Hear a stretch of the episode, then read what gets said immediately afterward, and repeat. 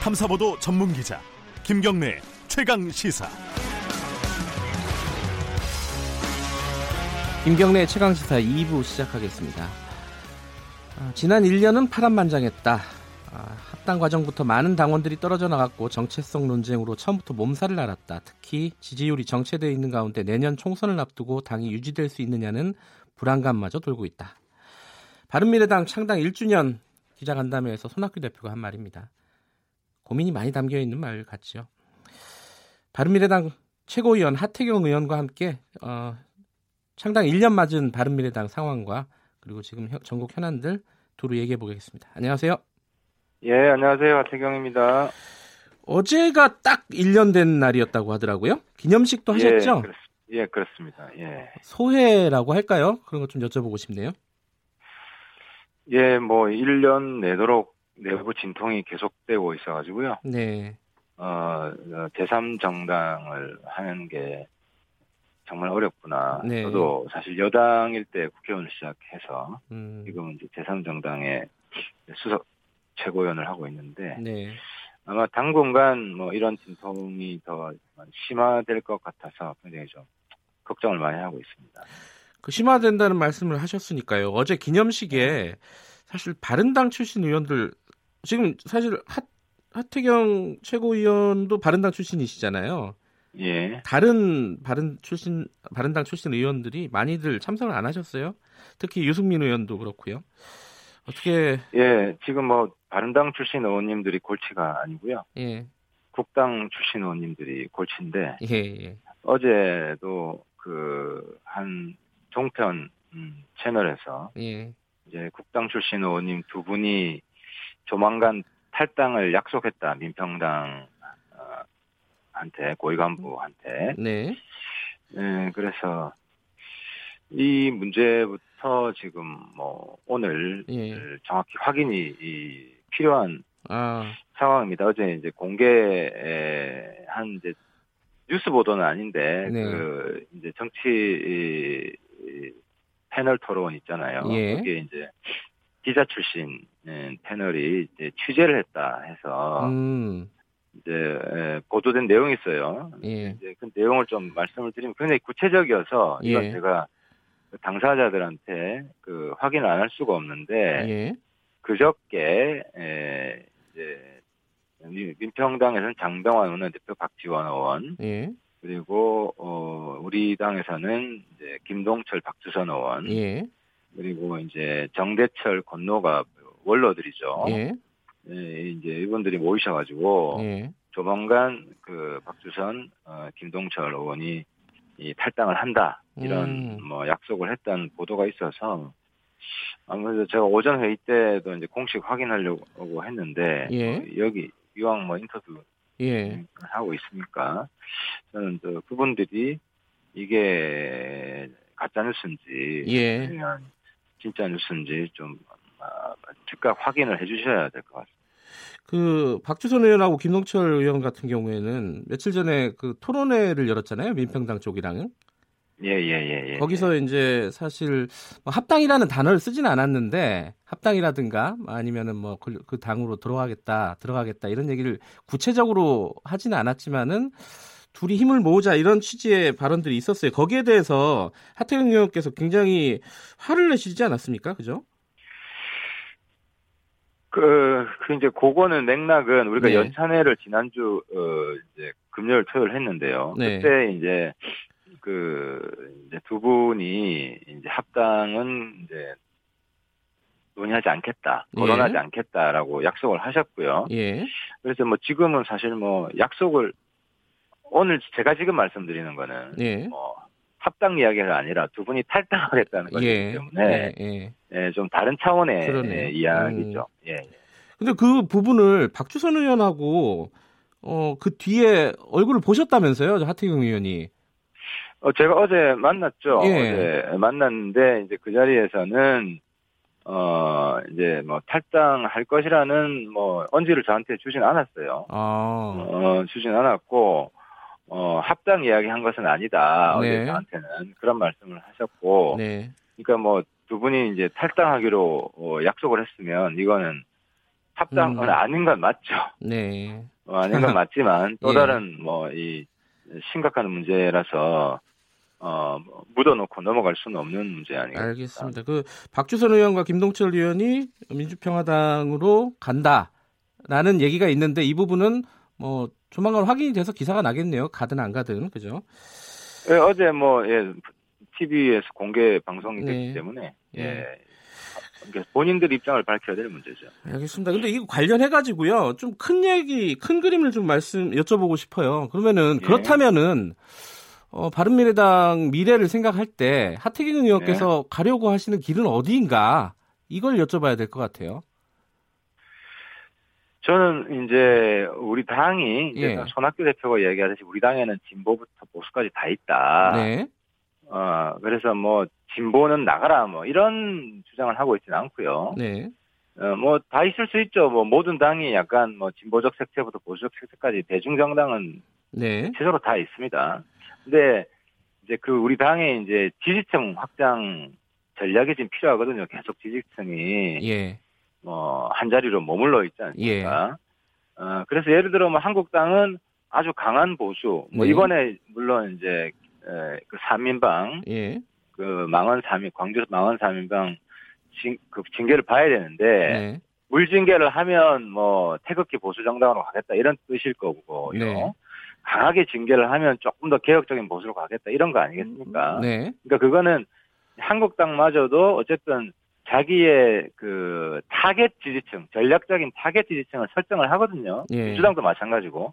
그래서 우리 당의 전략적 타겟 지지층은 예, 안철수와 유승민이 합당할 때 예, 합리적 중도와 개혁적 보수로 이렇게 잡아놓은 게 있다. 예, 그래서 우리 당 출신들은 진보에서 보수까지 뭐 스펙트럼이 넓지만 타겟 지지층은 개혁적 중도와 개혁적 보수로 좀 한정 짓고 갈 필요가 있지 않느냐 음, 이런 생각이 한편 있고 네, 그리고 이제 최근에 또 우리 당이 이건 다 이견이 없어요. 예, 2030 청년들의 비중을 대폭 늘려야 된다. 네, 그래서 저는 개인적으로 우리 당이 어, 한, 한 손에는 청년 정당, 또 다른 한쪽으로는 개혁적 중도 보수 정당 예. 이 양날개로 가야 된다고 생각하고 있습니다. 근데 그게 이제 현실적으로는요. 그러니까 지금 말씀하신 네. 부분들이 현실적으로 나타날 때는 이게 자강론이냐 아니면은 뭐 다른 당과 어떤 연대라든가 합당이라든가 어떤 정계 개편을 통한 것들이 필요한 것이냐 이런 좀 차이가 있지 않습니까? 하태경 의원께서는 그러니까 어떻게 생각하세요? 다들 네. 이제 이, 이 약간 조롱거리로 뭐 네. 없어질 땅이다 이거 아닙니까? 솔직히 그런 얘기가 좀 심사- 있었죠. 예. 신- 신사적으로 질문하시네요. 좀 솔직하게 말 질문해 주시죠. 그러니까 예. 없어질 것이다는 이런 조롱을 받고 있습니다. 예. 근데 이제 어, 제 입장은 네. 우리 당의 지지율을 최대한 높여서 네. 어, 우리 당 중심으로 개혁적 정계 개편을 할 것이다. 해야 된다. 음. 그러니까 우리 당에 아무도 정계 개편에 에, 어, 우리 당은 아예 예. 독립적인 성으로 남아 있, 어야 된다고 주장하는 사람 아무도 없어요. 예. 근데 중요한 것은 야, 야권의 정계 개편이 반드시 필요하고 이건 개혁 세력이 중심이 된 정계 개편이고 예, 예. 우리 당이 뭐 중심이 돼야 된다. 예. 이런 목표로 이제 우리가 이제 합심해야 된다는 거죠. 예. 이 여기에 대해서는 이견이 없어요.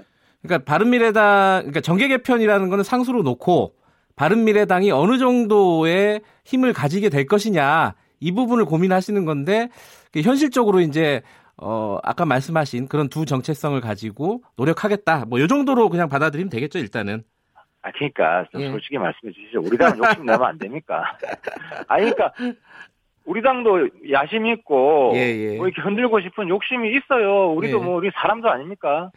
그런데 예예 우리 우리 당 내부에서 이런 소위 어, 타겟 지지층 네 예를 들어 호남 몇 분 의원들은 진보층을 주력 세력으로 예. 해야 된다고 생각하세요. 음 그게 지금 소위 말하는 그러니까 엄밀히 이야기하면 정체성 논쟁이 아니라 예, 타겟 지지층 전략 논쟁입니다. 예, 그래서 진보층을 중심으로 하는 것은 사실 우리 당 지금 지지율을 보더라도 이건 말이 안 되는 게 예, 지금 우리 당 지지율이 참 나오면 8% 정도 이렇게 나오잖아요. 예, 나오면은 그 중에서 중도 보수가 한 10%가 되고요. 예, 진보 성향이 한 2%이 정도밖에 안 돼요. 음, 어, 그래서 이제 우리 당의 잠재적 지지층은 진보보다는 중도 보수에 훨씬 많다. 네. 이게 다수의 생각이라서 예. 요걸 깨끗하게 정리를 안 해주니까 예. 자꾸 지금 안에서 이제 다른 이야기가 나오는 거죠. 근데 그거 연관해서요. 그럼 유승민 네. 의원하고 안철수 의원의 역할이 뭐라고 보십니까, 그러면은? 유승민 대표는 네. 본인이 이제 원래는 우리 당이 개혁 보수 단일 색깔 정당으로 돼야 된다고 주장하시다가 예. 이번 연찬회에서 바- 양보를 했어요. 음. 그러니까 보수뿐만 아니라 중도까지도 본인이 끌어안겠다. 예.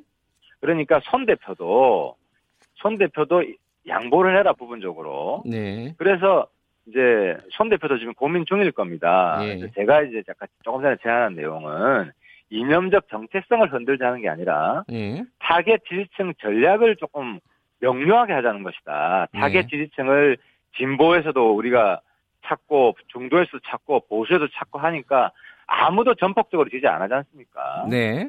그죠? 그래서 우리도 전폭적인 지지층을 이제 타겟층을 명확히 해야 되고 네. 거기에서 어 저도 손 대표한테 결단을 요구하는 것이고 유승민 전 대표한테는 이걸 이념 논쟁으로 끌고 가지 마라. 음. 그러면 자꾸 진보 세력, 진보 색깔은 우리 당에 들어오지 말라는 이야기가 되지 않냐. 예.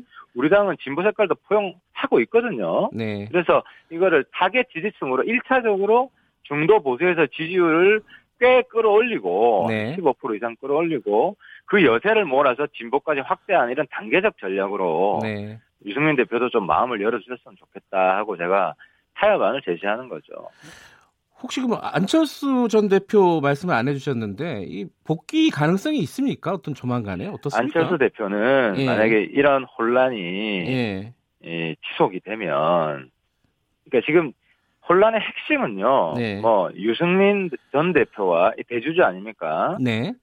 지금 현재 당 대표인 손학규 대표가 지금 합의가 안 되는 겁니다. 이게 음. 혼란의 핵심이거든요. 네. 그래서 제가 이 부분을 좀 화해시키려고 예. 노력을 하는데 제 노력이 실패하면 제가 중재 화해하는 예. 있는데 실패를 하면 저는 안철수 대표를 찾을 수밖에 없어요. 음. 그러니까 1차적으로 제가 좀 노력을 해보고요. 네. 아, 제 힘은 딸린다 싶으면 제가 네. 뭐 안철수 대표 찾아가든 이거 해결해 줘야, 돼, 줘야 된다 아니면 당 없어진다 예. 이런 호소를 할 생각입니다. 지금 5.18 얘기 아까 잠깐 꺼내셨잖아요. 5.18 망원 상임 3인방 예. 얘기 꺼내셨는데 이게 오늘 결론이 나지 않습니까? 윤리위에서. 네. 자유한국당 윤리위에서 아까 말씀하셨던 대로 만약에 강한 징계가 나온다. 이러면은 네. 자유한국당하고도 뭔가 도모할 수 있는 거 아닙니까? 아까 말씀하신 맥락으로 그거 보면 하나 그거 하나만으로 아니 그거 하나만으로는 아니지만은 지금까지도 그런 얘기들이 좀 있었으니까요. 조금 더 가까워지지 그- 않느냐. 그러니까 예. 너무 정계 개편을 예. 우리 저, 저 진행자분께서는 예. 가볍게 생각하시는 것 같아요. 예. 그거 하나만으로. 그러니까 물론 예. 한국당이 이 뭐 출당을 시킨다. 네. 그죠?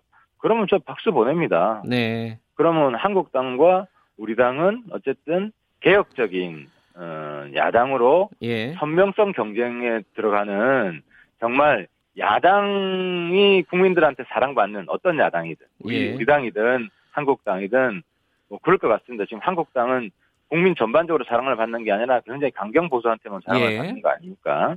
그래서 그건 좀 바람직한 상태라고 보고요. 예. 뭐 물징계를 하게 되면 뭐 아이고 뭐 그 당이 그 당이 지금 이렇게 되겠죠. 근데 그 어떤 정계 개편이라든가 이런 정치적인 공학을 떠나서요.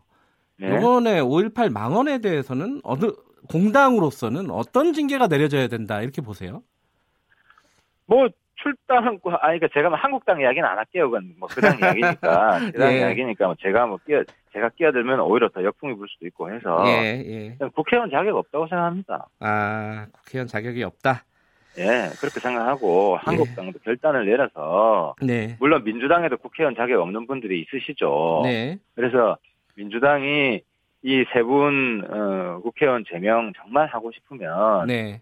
자당 의원들에 대해서도 읍참마속을 해야 된다 하는 음. 말씀을 드리는 거고요. 네. 한국당도 이번에 국회 자체가 정치 불신 대상이지 않습니까 국민들한테. 네. 그러니까 이거를 어, 자기 식구 보호 이렇게 하지 말고 네.